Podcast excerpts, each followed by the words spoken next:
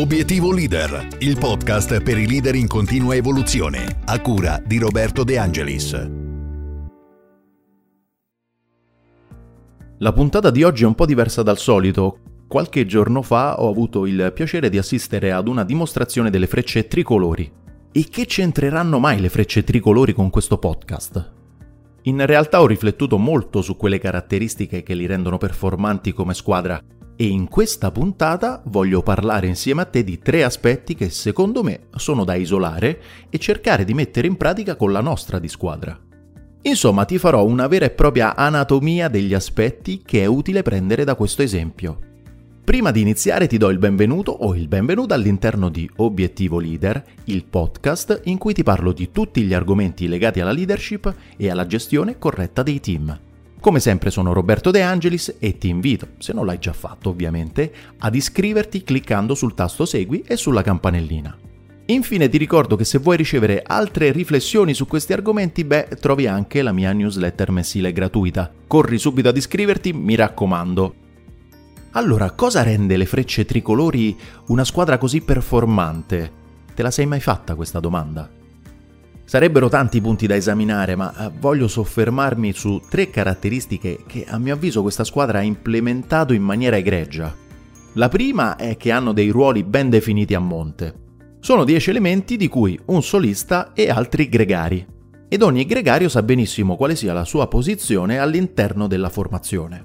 Curiosità, ecco, informandomi ho visto che di solito ai nuovi arrivati vengono assegnate le posizioni arretrate della formazione che sono generalmente ritenute più semplici da gestire, per poi man mano eh, essere assegnati a ruoli di vertice della formazione.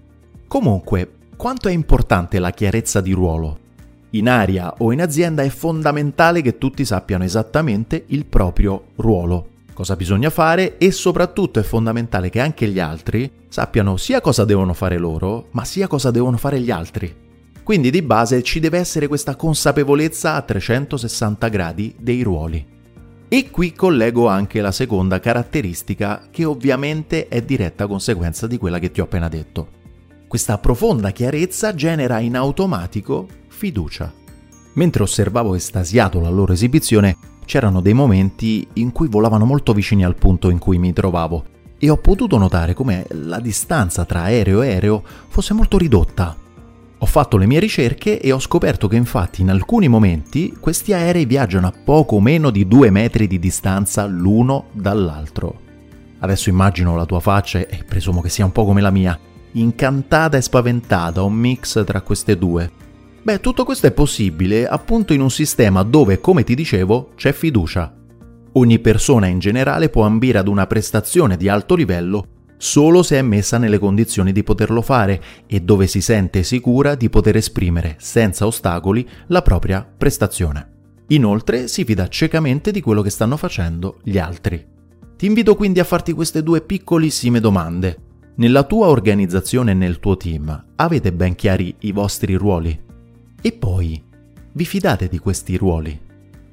Terza ed ultima riflessione riguarda l'allenamento costante.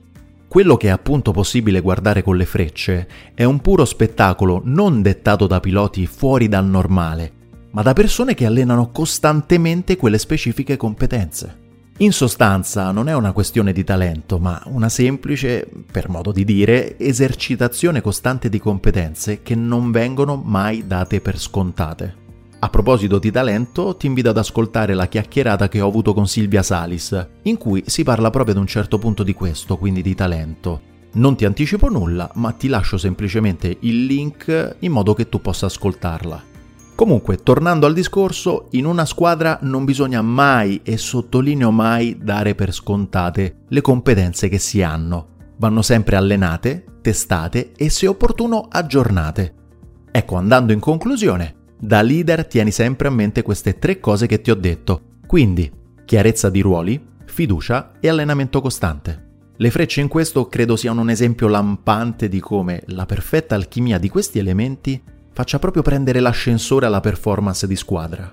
Quindi ti invito a prendere spunto da loro e ad analizzare questi tre aspetti nella tua squadra.